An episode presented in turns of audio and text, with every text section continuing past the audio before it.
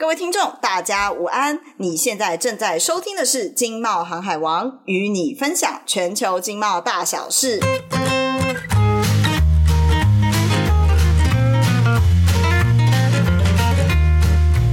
Hello，大家好，我是冒险山卓拉，我是冒协 E，今天是我们的开台首播。本节目是由外贸协会制作。外贸协会除了拥有众多俊男美女之外，还帮你整理好即时商情资讯，陪你中午加班会彩假巴巴天啊么么。本节目将为你带来经贸透视双周刊最新采访内容、商旅文化以及即时的产业新知。好哦，顺便跟大家讲个小秘密，我跟 Sandra 是负责经贸透视的采访报道。所以就是说，现在的记者的工作呢是非常多样化。除了就是写稿之外，我们还会录录 podcast。那我们这一集呢要讲的是我们的封面故事第五百五十八期，要跟大家说的是冷冻冷藏调理食品，还有即食食品，也就是立即可以食用的意思。哇，E，先谈谈吧，你当初为什么会规划这个大的封面故事啊？哦，这个要从我个人的经验说，就是我在前东家上班的时候，因为有员工餐厅。那吃久了就是会很腻很烦，所以我就跑去开拓就是 便利商店的小天地，那就发现说哇，其实有非常多的呃这种冷冻冷藏食品的选择。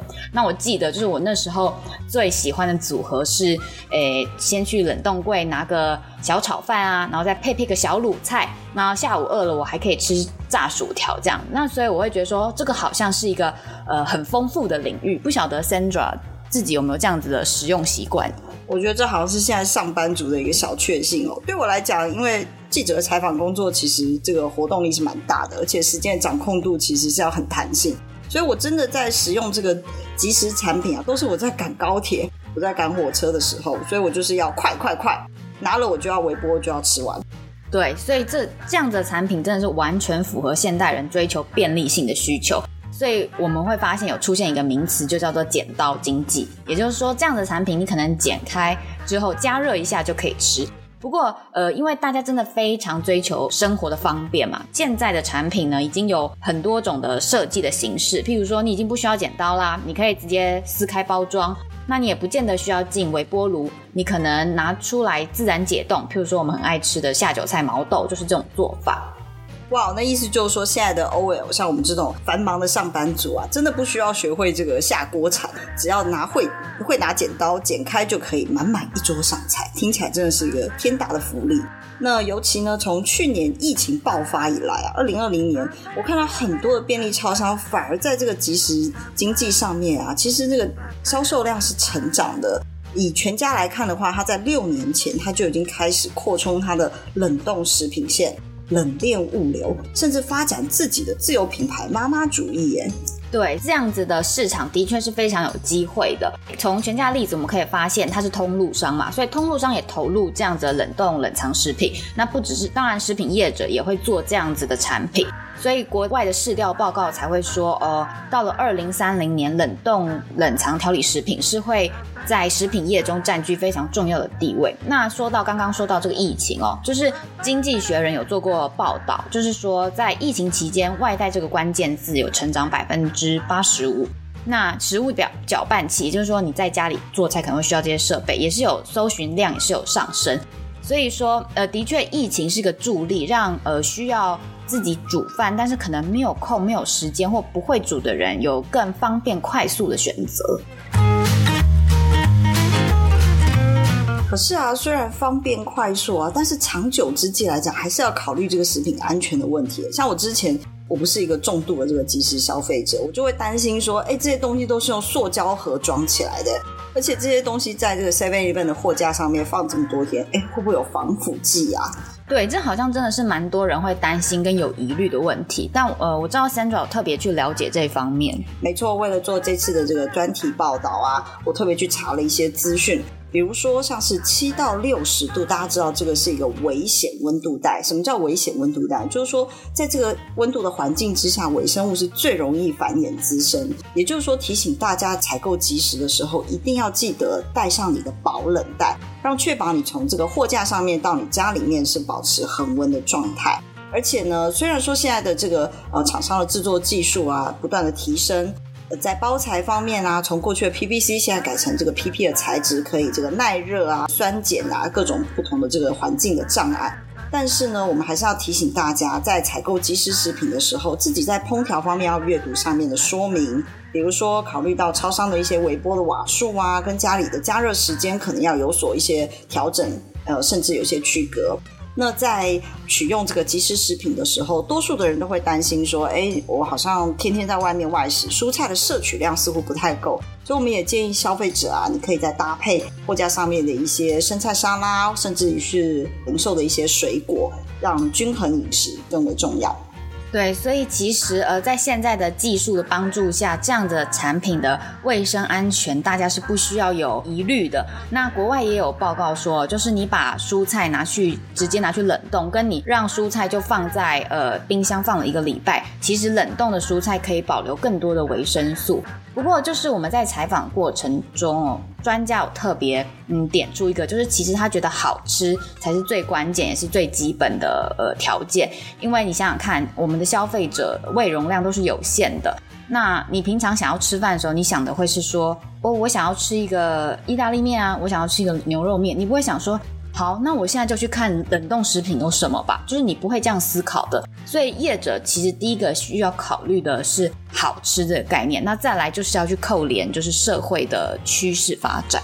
没错没错，抓到你的味蕾才是抓到商机。那怎么做出好吃的即食食品时，其实我们发现业者也下了很多的功夫。比如说从食材的选购啊，什么样的食材适合来作为即食，甚至切的这个大小啊，食材的大小，还有就是在这个快速的冷却，能够确保这个结晶的比例不会去破坏食物的组织，都能够做出这个较好吃的味道出来。那除了这个做出好吃的味道之外啊，我们有发现啊，其实现在即时的这个市场的发展也吸引到不同的消费族群呢。对，譬如说，如果大家有去便利商店的货架上，会发现有很多的鸡胸肉。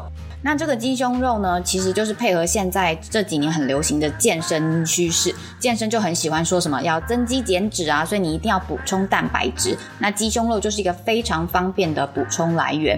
另外像是说，呃，现在大家很夯露营啊，有没有那些网美露营区？然后或者是说，现在有些人呢，追求的是比较健康舒适的生活。那针对这样子的族群，也有业者就是往这个领域去开发他们的产品。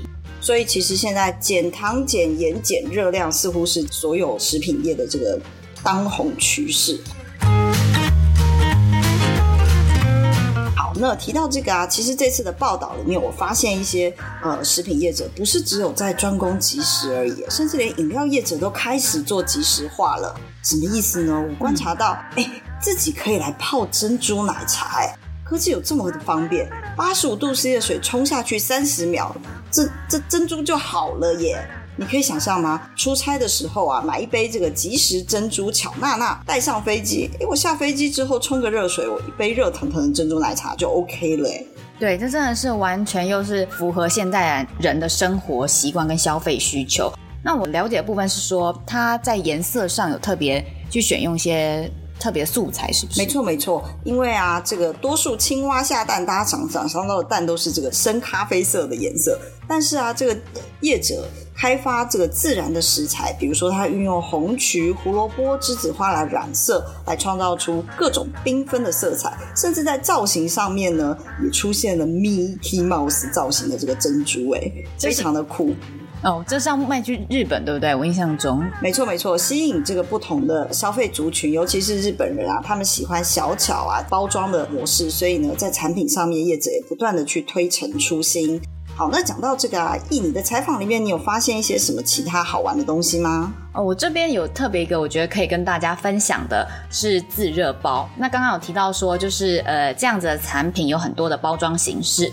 自热包的方法就是把这个包材直接放到一般的常温水里面，那大概过个呃六七分钟，水温就会拉升到八十度，那这个食物则会有五十到六十度的温度，而且这样的温度是可以持续二十分钟的哦。但其实有很多业者都已经在做自热包这种东西。但我们采访到比较特别的是，这个是水产试验所用牡蛎壳做的。你知道用牡蛎壳怎么做吗？牡蛎壳，你的意思就是说暖暖包以后可以用牡牡蛎壳，是那个蚵仔煎的那个牡蛎吗？对，就是因为我们平常就只想要吃里面那个肥美的肉嘛，那吃完之后就会那个壳就变垃圾啦。但是这样其实也很可惜，所以水试所才会花了一些时间做一些开发。他们的自热包是用牡蛎壳来做的。哇，一般来讲，我家里面煮这个蛤蟆汤啊，这个壳对我来讲连回收的这个厨余都不行哎。所以如果要是它可以再做成这个自热的这个材料的话，是不是也是一种循环经济的方式啊？对，真的，我觉得完全就是符合我们政府在未来产业发展的呃诉求嘛。嗯，其实啊，欢迎大家如果想要挖掘更多有趣的资讯啊，可以到我们的经贸透视五五八期。即时串红剪刀经济发威的封面故事，再多挖掘一些丰富的案例哦。同时，我们也欢迎我们的听众啊，在经贸透视的脸书 FB 留言，跟我们分享你发现现在市场上最新最夯最有趣的即时食品哦。真的，那产品都是推陈出新，透过这样的分享跟讨论，让业者有新的想法也说不定哦。那最后想要再跟大家推广呼吁一下，请大家不要忘了每周二中午十二点，金茂航海王猫协带你准时出航，听出国际大小事。拜拜，拜拜。